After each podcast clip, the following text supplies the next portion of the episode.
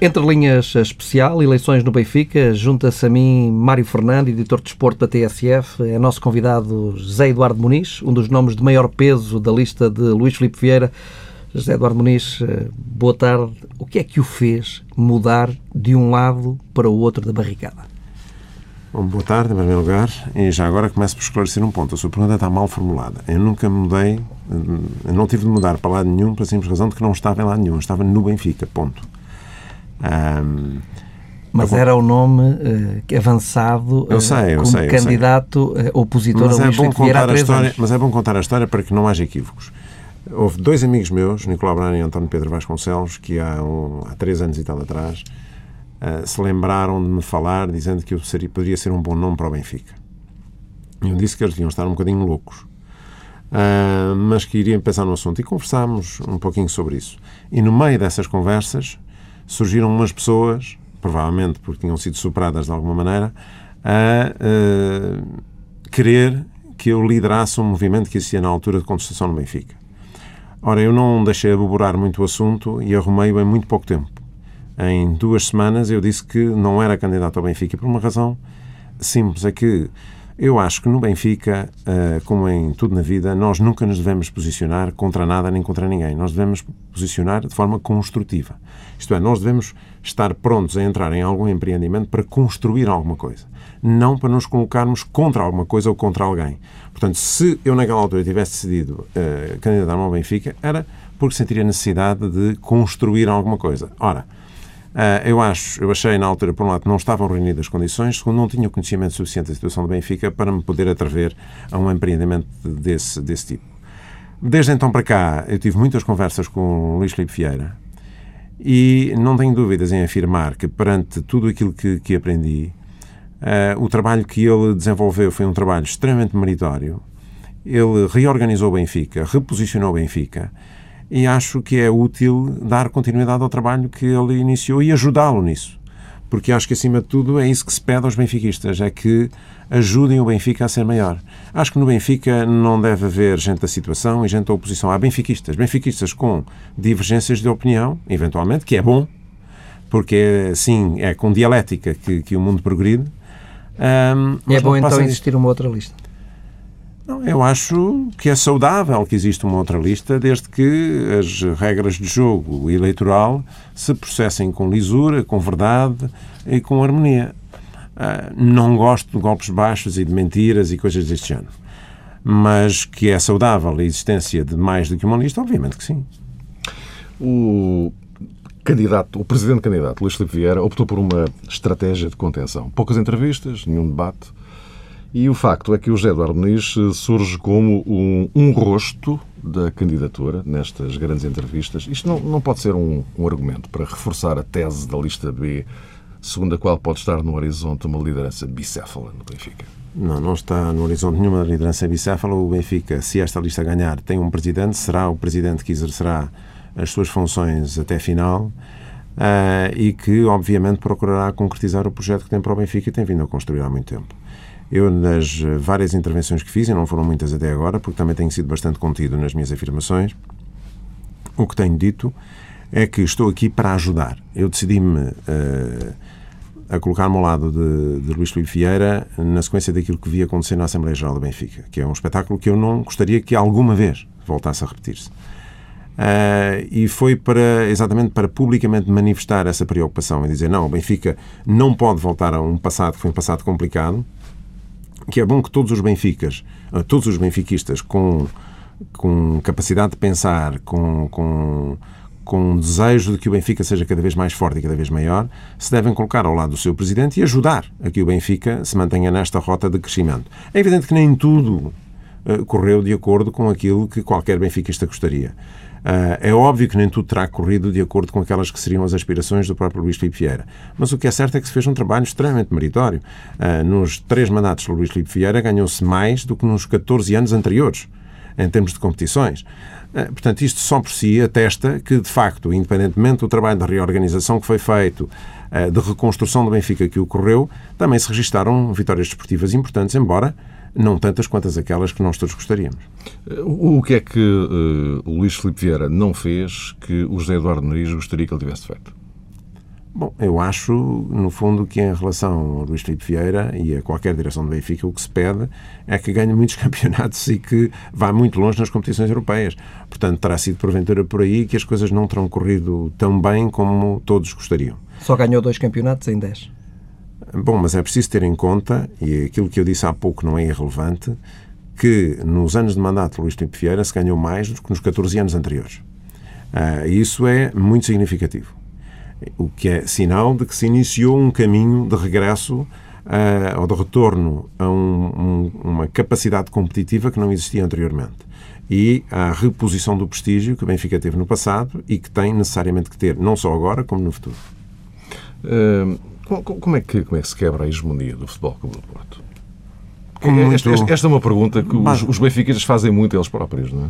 Bom, eu sou um recém-chegado a estas coisas, eu tenho que falar sobre todas estas matérias com a humildade de quem tem vontade de ajudar e vontade de dar o contributo para que as coisas corram de acordo com aquilo que nós todos desejamos. Eu acho que, como em tudo na vida, se conseguem ganhar os campeonatos, ganhar taças e ter boas prestações na Europa e noutras competições, com muita capacidade organizativa e muito profissionalismo. Isto é, tem que ser melhor que os outros, ponto. E, sobretudo, é necessário que haja condições de enorme transparência no futebol para que tudo ocorra apenas dentro do relvado.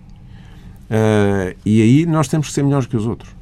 Eu sou do tempo em que o Benfica ganhava jogos e competições contra tudo e contra todos. E gostaria que esse tempo voltasse. Obviamente, com um clima saudável, sem golpes baixos e com, como disse há pouco, total transparência das regras. Ouviu falar na bairrada de truques de arbitragens, de conluios demolidores que impedem muitas vezes o Benfica de chegar à vitória. É também por isso, na sua opinião, está convencido que é por isso que o Benfica não ganha mais vezes? Eu acho que isso também contribui. Isto é, tem havido situações no futebol português em que não é apenas a performance desportiva que faculta os resultados que acontecem. Muitas vezes há situações extra-futebol, por aquilo que eu tenho lido e por aquilo que eu me tenho vindo a perceber ao longo dos anos, que condicionam os resultados desportivos. Ora, o Benfica tem que retomar a grandeza que teve no passado, tem que voltar a ser respeitado como foi respeitado no passado, para em todos os fóruns, a começar nos relevados, seja respeitado e seja encarado como um competidor com peso e com capacidade de afirmação que ninguém discuta. Isto é, o Benfica não pode em nenhuma situação ser subalternizado em nenhuma matéria que diga respeito ao futebol português. Acredita, portanto, que o sistema existe? Dizem-me que sim. Portanto, eu estou a entrar agora nestas coisas. Eu gosto de ver pelos meus olhos. Estarei disponível para, em qualquer situação que ocorra e que exista, para dar o melhor que eu tiver e o melhor que eu souber e o melhor que eu puder, para que toda a transparência que se exige no desporto e, em particular, no futebol, esteja sempre presente. É isso que o Benfica quer. O Benfica não quer ganhar jogos na secretaria, não quer ganhar competições fora de campo, quer ganhá-los no campo, se for melhor do que os outros. Se for pior, naturalmente terá de aceitar as derrotas com humildade, porque a verdade desportiva tem que imperar sempre. Agora, o que é fundamental aqui é que o Benfica trabalhe para ser melhor do que os outros. É isso que se exige ao Benfica. Isto é, sempre que entra em qualquer recinto de jogo, seja no futebol, seja no handball, seja no atletismo, o Benfica tem que entrar para ganhar. E tem que entrar sem medo. Essa é que é a questão essencial.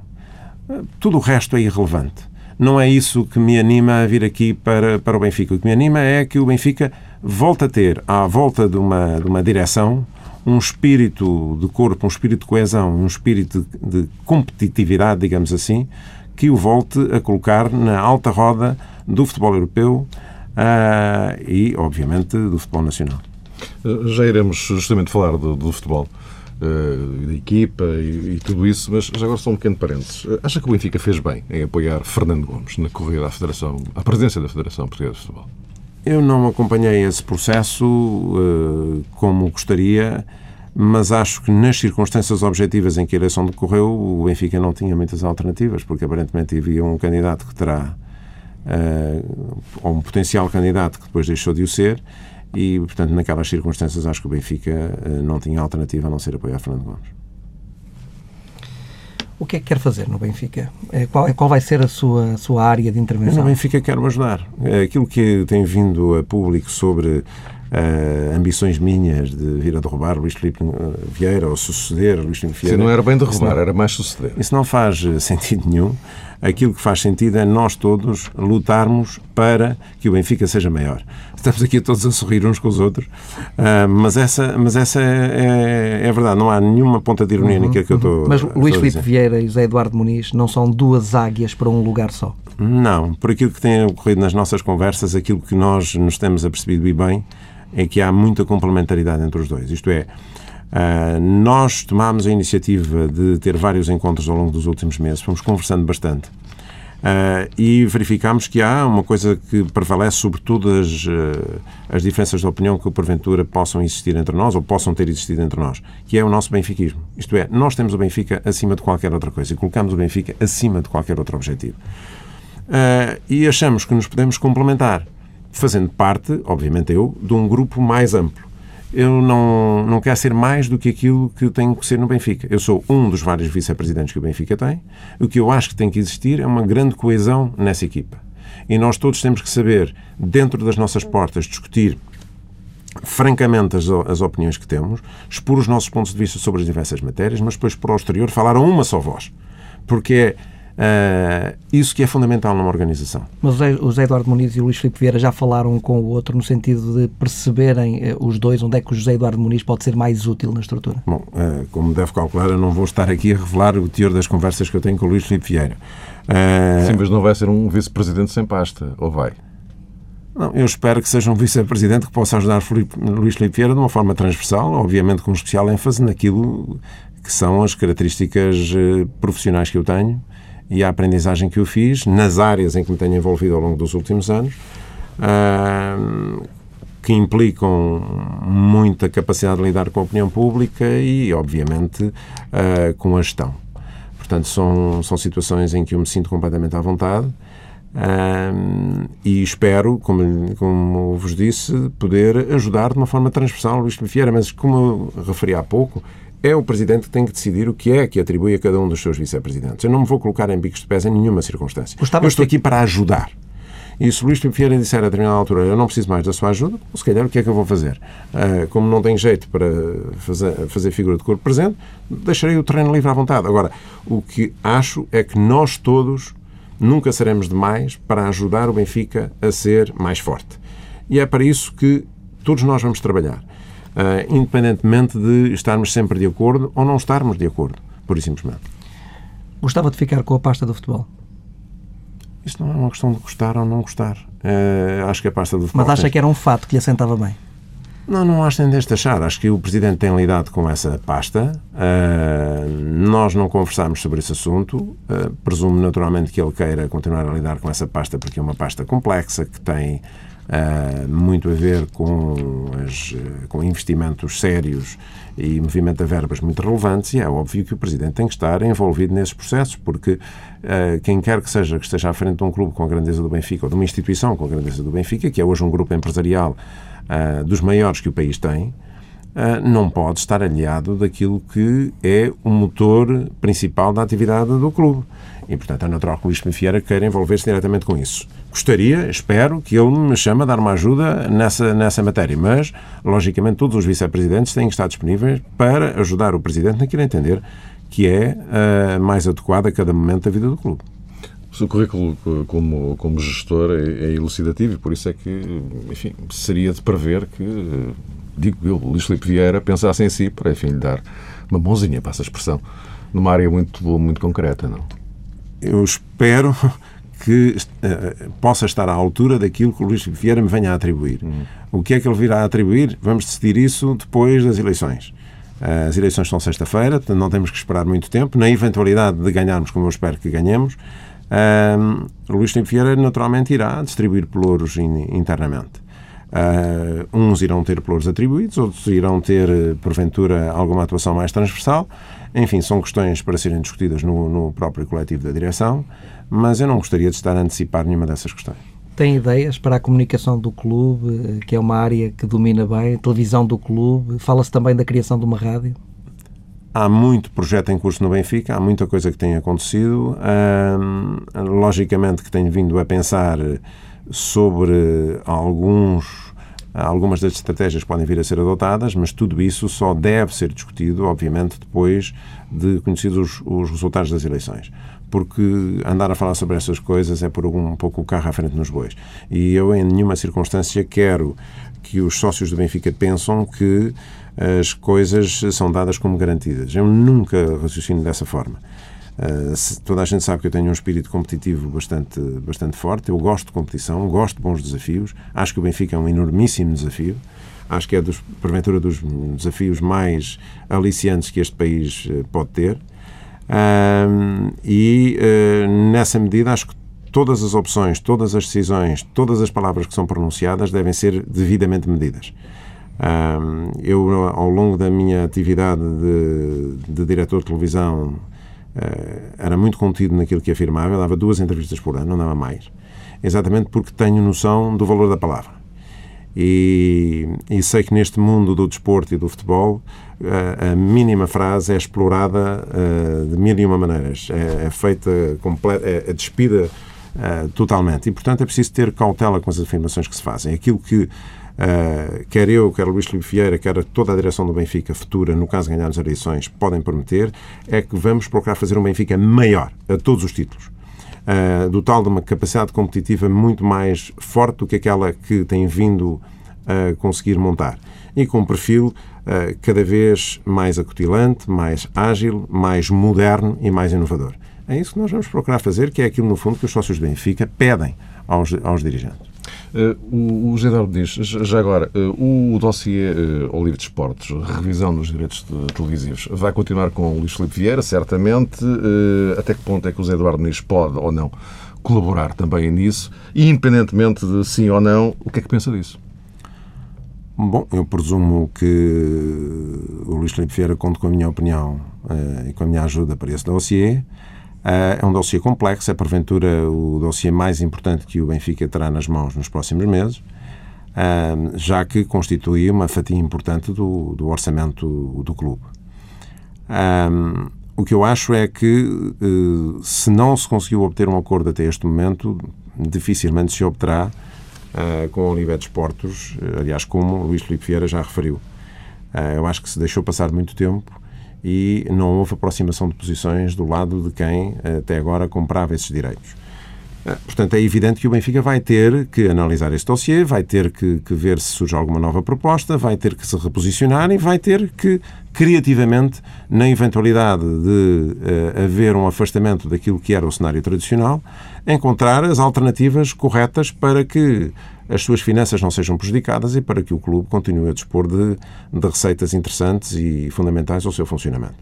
Vamos fazer isso com muito rigor, com muita criatividade e com a noção de uma coisa. O Benfica é das marcas mais poderosas que existem em Portugal. Portanto, essa marca não pode ser vendida ao desbarato.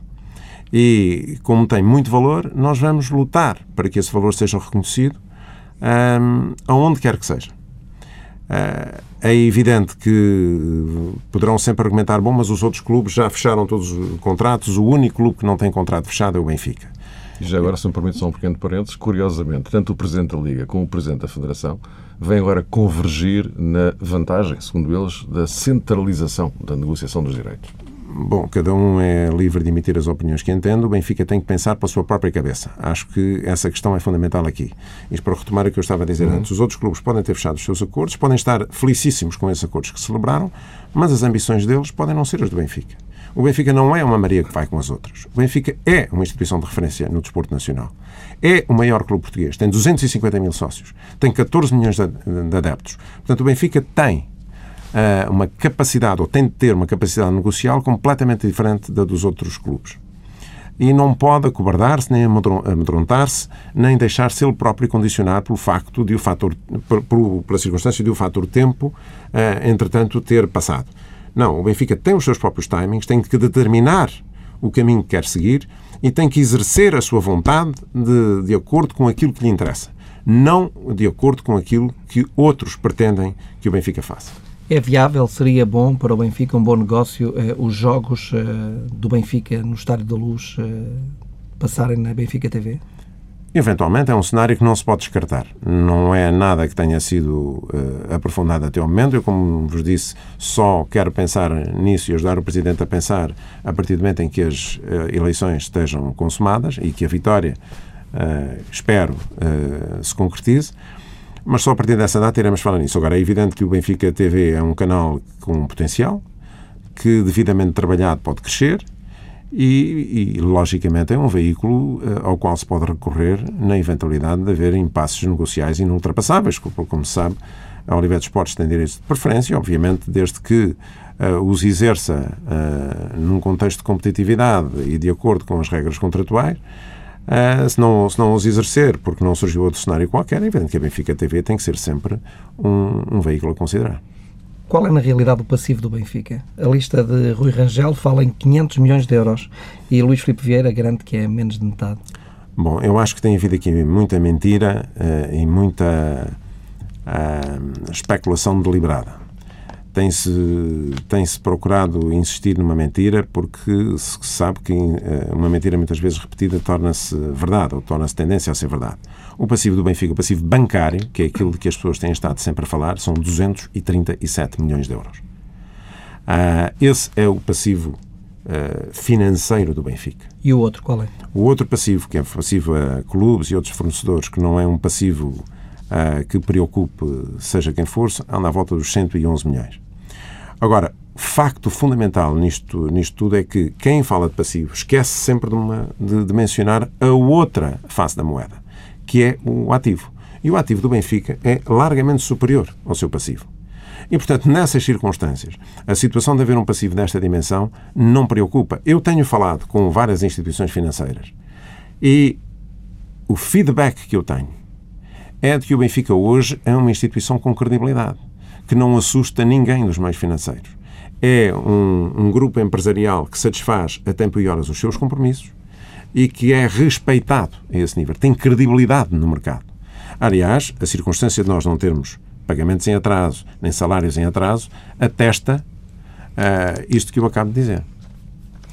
Vamos para a ponta final, enfim, temos algum tempo, mas iríamos então centrar as nossas atenções no futebol, há muito futebol para conversar. Disse que Rui Costa deve manter-se no Benfica no papel que ele dera mostras de ser capaz de desempenhar. Ora bem, isto significa que ainda não sabem exatamente que papel ele é capaz de desempenhar ou que está a desempenhar o papel errado. Não, você, o que tem que você não, eu só pergunto. Você não pode falar no plural. Eu estava a fazer essa afirmação individualmente. Muito bem. Então, individualmente. O José Eduardo Moniz, o que é que... O que eu acho é que cada pessoa... Está no sítio errado ou ainda não percebeu o papel... O que eu acho é que cada pessoa, no seu meio, deve fazer aquilo para que se encontra preparado. E aquilo que sabe fazer. Portanto, se o Rui Costa, nas funções que está, em que está atualmente, as executa bem, deve continuar.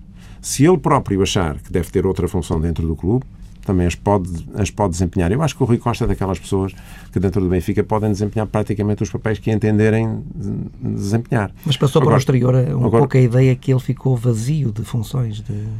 Essa imagem passou para os sócios do Benfica. Você está a dizer que é isso que os sócios do Benfica pensam hoje? Eu penso que muitos sócios do Benfica pensam isso hoje. Não sei se é isso que pensam, não tenho medido o pulso a esse ponto. Agora, o que posso dizer é que se essa mensagem ou se essa ideia porventura passa, deve ser o próprio Rui Costa a desfazê-la, porque se ele se mantém em funções e se não manifesta falta de vontade para o exercício dessas mesmas funções, é sinal que está tudo bem com ele. E nessas circunstâncias convém que as coisas fiquem claras. Portanto, eu não tenho esse mesmo sentimento. Uhum. Durante quantos anos é que gostava de ver Jorge Jesus a treinar o Benfica? Não há, para mim, não há nenhum limite de tempo a um bom treinador numa equipa de futebol. Eu acho que os contratos implicam sempre encontro de vontades e enquanto o Benfica e Jorge Jesus se sentirem bem um com o outro, obviamente devem conservar-se. Tem que ser campeão para renovar? Eu acho que isso ajudaria, mas a verdade é que o Jorge Jesus tem feito um bom trabalho no Benfica, é um bom treinador. Não se ganhou tudo aquilo que se gostaria que se tivesse conseguido conquistar. De qualquer modo, se fizermos um balanço global, esse balanço não pode deixar de ser positivo. Jorge Jesus fez algumas coisas importantes para o Benfica e, nomeadamente, recuperou para o Benfica um espírito competitivo e um fio de jogo que o Benfica há muito tempo não tinha. O Benfica hoje é uma equipa que dá espetáculo a jogar, sempre que o seu futebol engrena. E, portanto, nessa perspectiva acho que é importante. Quando nós vemos o Estádio da Luz com as afluências que tem tido, isso significa que alguma coisa mudou. É a tal nota artística que Jesus tantas vezes fala, não? Isso é relevante, porque obviamente um adepto quando vai ao estádio quer ver a sua equipa ganhar, mas preferencialmente quer ver a sua equipa ganhar jogando bem. E, portanto, nessa medida acho que o Benfica reconquistou alguma alegria de jogo e alguma beleza no seu futebol com a vinda do Jorge Jesus. O que é que, como adepto, o que é que gostou mais e menos em Jorge Jesus durante estes... Agora vamos para a quarta época, não? Já estamos na quarta época. Eu acho que Jorge Jesus, como eu disse há pouco, põe a sua equipa a praticar um bom futebol, um futebol bonito, um futebol de ataque, um futebol ofensivo, um futebol ambicioso. Eu acho que em algumas situações haveria porventura necessidade de proteger um pouco mais a retaguarda, mas isso são questões sobre as quais eu não gosto de pronunciar muito, porque são coisas que pertencem ao foro do treinador. Eu sou um observador de fora, sou um adepto de futebol e, tal como quando me envolvo em televisão, eu ouço as opiniões de toda a gente, mas decido eu. Acho que neste caso o treinador é quem está a mexer na massa, é ele que está a lidar com os jogadores, é ele que tem que saber como organizar as equipas para ser vitorioso. Preocupa-me, eu tenho-me preocupado, mas isso eu escrevi, e portanto o que eu escrevi não volta atrás. O facto do Benfica raramente ter um jogo em que não sofre um golo. Eu gostaria que sofresse menos golos. Mas enfim, mas certamente isso também preocupará o treinador e ele próprio estará a trabalhar em soluções para evitar que essas situações se repitam e, portanto, para conseguir que essa pequena falha se ultrapasse. Mas, enfim, mas é-me irrelevante o Benfica levar um golo e marcar 2. Portanto, o que é preciso é que o Benfica ganhe. Essa era a tese do Eriksen. Não me importa sofrer 3, marcar 4. Exatamente. Aliás, nós assistimos a muitos jogos de futebol. Veja jogos entre o Real Madrid e o Barcelona, em que um e outro participam. Olha, o último do Barcelona, em que o Barcelona levou 4 golos e marcou 5. Portanto, isso é irrelevante. Mas também entendo das suas palavras de que o José Eduardo Moniz pensa que o Benfica, muitas vezes, a equipa de futebol, na ânsia de jogar esse futebol espetacular, esse futebol de ataque, por vezes se desequilibra um pouco. É isso que pensa? Pode acontecer, mas, logicamente, não quero alargar-me nisso porque não tenho conhecimentos de futebol suficientes para poder estar aqui a fazer comentários sobre as decisões do treinador. Então, falemos do plantel, mas, enfim, se calhar noutra perspectiva. O plantel do Benfica tem qualidade, enfim, isso é unanimemente reconhecido. Talvez algumas falhas na sua composição. A lateral esquerda, há uma ausência alternativa para o Maxi Pereira e depois fica um pouco a ideia de que não havia soluções previstas, digamos assim, em função das saídas do Javi Garcia e do Witzel. Janeiro pode ser um mês de ajustamentos ou não? Eu acho que para o Javi havia soluções alternativas pensadas. No caso do Witzel, acho que foi uma situação de maior improviso, na medida em que foi toda a gente surpreendida à última hora pelo aparecimento daqueles milhões todos em cima da mesa. E acho que nenhum presidente seria ou pode ser irresponsável ao ponto de não aceitar uma proposta daquelas, sobretudo na conjuntura que se vive atualmente na Europa, na sociedade portuguesa e no futebol português, naturalmente. Portanto, aí foi uma situação de emergência, digamos assim. Mas nessa perspectiva acho que o Jorge Jesus tem trabalhado na procura de soluções para resolver esse tipo de problemas. Acho que mesmo tratando-se de uma adaptação, ele está progressivamente a resolver o problema do lateral esquerdo. Acho que à direita também começam a surgir soluções mesmo na equipa B do Benfica. Está a falar de João Cancelo, André Almeida. Exatamente, acho que começam a haver aí soluções. Mesmo no meio campo eu penso que isso também irá acontecer. Não acho curial nesta altura estar a antecipar o que é que vai acontecer em janeiro. O Benfica nesta altura tem um quadro de bons jogadores. Se o treinador conseguir digamos, gizar esquemas de jogo que potenciem as capacidades de cada um, é óbvio que o Benfica poderá não ter necessidade de ir ao mercado em janeiro. Eu preferiria que não fosse. Agora, ninguém pode dizer que não irá, porque, enfim, depende de muitas circunstâncias. Imagino que em janeiro há uma proposta para um grande jogador do Benfica ser vendido, em que aparecem 40 ou 50 ou 60 milhões em cima da mesa. E o Benfica tem alternativas para esse... Se alguém vier buscar o Gaetano, se alguém vier buscar o Cardoso, se vier buscar o Garay... Há alvos identificados? Terá de ter. Não tenho falado em profundidade com o Presidente sobre estas matérias, mas, por aquilo que sei, há um trabalho de base e de observação muito aprofundado neste momento dentro do Benfica, é feito em bases, eu diria, entre aspas, científicas, que permitirão ao Benfica, a qualquer momento, suprir carências que porventura venha a registrar no seu plantel. E poderá ser uma resposta muito rápida. Mas, de qualquer modo, é preciso também ter em linha de conta que o Benfica, ele próprio, na sua formação, começa a ter valores muito sérios para o futuro da sua equipa. Quando nós vemos que mais de 40 jogadores das camadas mais jovens do Benfica estão nas seleções nacionais, isso significa que há uma progressiva inversão da tendência de contratação de estrangeiros para o futebol do Benfica e a valorização daquilo que é português. Eu, pessoalmente, acredito que em 2-3 anos nós vejamos muito mais jogadores nacionais no Benfica e que vejamos uma presença muito mais consistente do Benfica na Seleção Nacional de Futebol. André Gomes é o valor... É um valor seguro, isso eu não tenho dúvida. Ou seja, segue um pouco a linha que Luís Filipe Vieira definiu ainda não há muito tempo. Ou seja, o Benfica, porque enfim, a vida está difícil para todos, comprar menos, vender mais, enfim, dentro do possível, e formação. Muita formação. O Benfica tem que formar muito, sejam nacionais, sejam estrangeiros. É preciso ter em conta que dos 300 e tal inscritos que o Benfica tem na sua formação, só 4 é que são estrangeiros. Portanto, isto quer dizer alguma coisa. Há, de facto, um trabalho muito forte de prospeção que o Benfica tem vindo a fazer.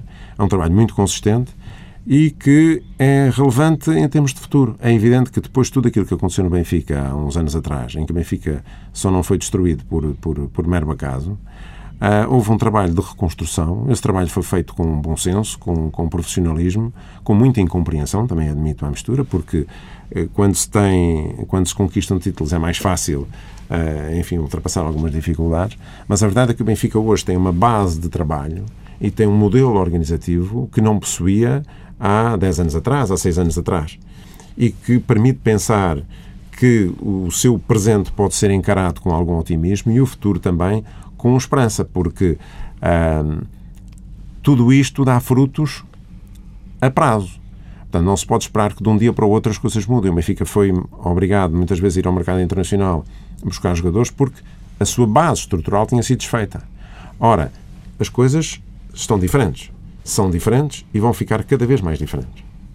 A oposição acusa-o de ter ido, não sei há quanto tempo, há uns anos atrás, a correr à pressa, a pagar 30 anos de cotas. Bom, isso é verdade? Bom, vamos lá por partes. É bom que pergunte isso porque convém a gente esclarecer as coisas. Eu não fui, contrariamente àquilo que vi na imprensa, a acontecer com o candidato a presidente da direção na lista B, pagar cotas não sei quantos anos atrás para poder ser candidato a presidente. A primeira vez que eu quis refazer o pagamento das minhas cotas atrasadas foi no tempo de Manoel Damásio, em que eu pedi, diga-me lá quanto é que eu devo, porque eu, nos meus tempos estudantes, ia permanentemente ao futebol, depois com esta vida de jornalista e de televisão e não sei o que, vou ao futebol, mas como é preciso ir lá ao estádio e pagar cotas, é uma chatice, eu quero pagar isto de uma vez. Eu disse, vou fazer esse levantamento. Entretanto, houve o episódio de Vale e Azevedo e eu, durante o de Vale e Azevedo, assumidamente disse, não alinho nisto. E depois foi Manuel Vilarinho que pedi para refazer o inventário das minhas cotas, e foi Luís Filipe Vieira que me deu a indicação desses valores e foi a ele que eu entreguei o cheque com o qual paguei as minhas cotas. Portanto, isto tem cerca de 10 anos. Portanto, não foi há 3 anos que me vi escrito em qualquer lado. E eu, como sempre, assumo as coisas que faço, as boas, as menos boas. Eu não tenho nada para esconder na minha vida. Quem não é profissional é na outra. Não tenho. E, portanto, o que quiserem discutir, eu discuto aonde quiserem, aonde der jeito a essas pessoas. Eu estou sempre pronto a ir a qualquer lado. Nós estamos quase no fim. E há aqui uma questão que, enfim, que é importante, porque tem a ver com relações institucionais. Temos Porto, temos Sporting. Bem sei que a relação que o Benfica mantém hoje com estes dois clubes não é bem idêntica. Acha possível, no caso do Futebol Clube do Porto, reconhecida a incompatibilidade total entre Luís Filipe Vieira e Pinto Costa, e vice-versa, um pouco indiferente, acha possível e acha viável que haja uma recomposição das relações? Acho difícil. Acho difícil, atendendo a tudo aquilo que aconteceu no passado, e sem que haja mudanças muito grandes no comportamento de pelo menos um dos protagonistas no terreno. As pessoas têm memória, é sabido que foi dito, é sabido que aconteceu nos tribunais, é sabido, enfim, tudo o que se passou. E é difícil qualquer benfiquista admitir que se normalizem relações numa situação como esta. Agora, aquilo que eu sustento e sustentarei sempre é que é um sinal de desenvolvimento também da sociedade portuguesa e dos agentes desportivos que os clubes saibam conviver todos uns com os outros. Eu gosto muito de ver os presidentes do Barcelona e do Real Madrid sentados lado a lado, com os presidentes do Manchester United e do Manchester City. Gosto de ver. E acho que em Portugal isso também é saudável. Agora, é preciso que toda a gente afine pelo mesmo diapasão e que toda a gente respeite toda a gente. E que, sobretudo, que não haja suspeitas de manipulação de resultados e, sobretudo, que não haja viciação de regras e, sobretudo, que a transparência reine no futebol. Portanto, para haver uma alteração de cenário, teria de haver uma grande alteração de atitude, o que não me parece que vai ocorrer. Da parte do Porto, entendo. Obviamente. José Eduardo Moniz, muito obrigado por teres vindo ao Entre Linhas. As eleições do Benfica realizam-se esta sexta-feira. Já agora deixe-me só dizer uma coisa a fechar, não quero tomar tempo. Daqui insto todos os sócios do Benfica a irem votar na sexta-feira, porque uma instituição com 250 mil sócios precisa de dar um sinal de vitalidade e precisa de legitimar convenientemente aqueles a quem vai entregar a liderança do clube durante 4 anos. Hoje, depois das 3 da tarde, a TSF entrevista Rui Rangel.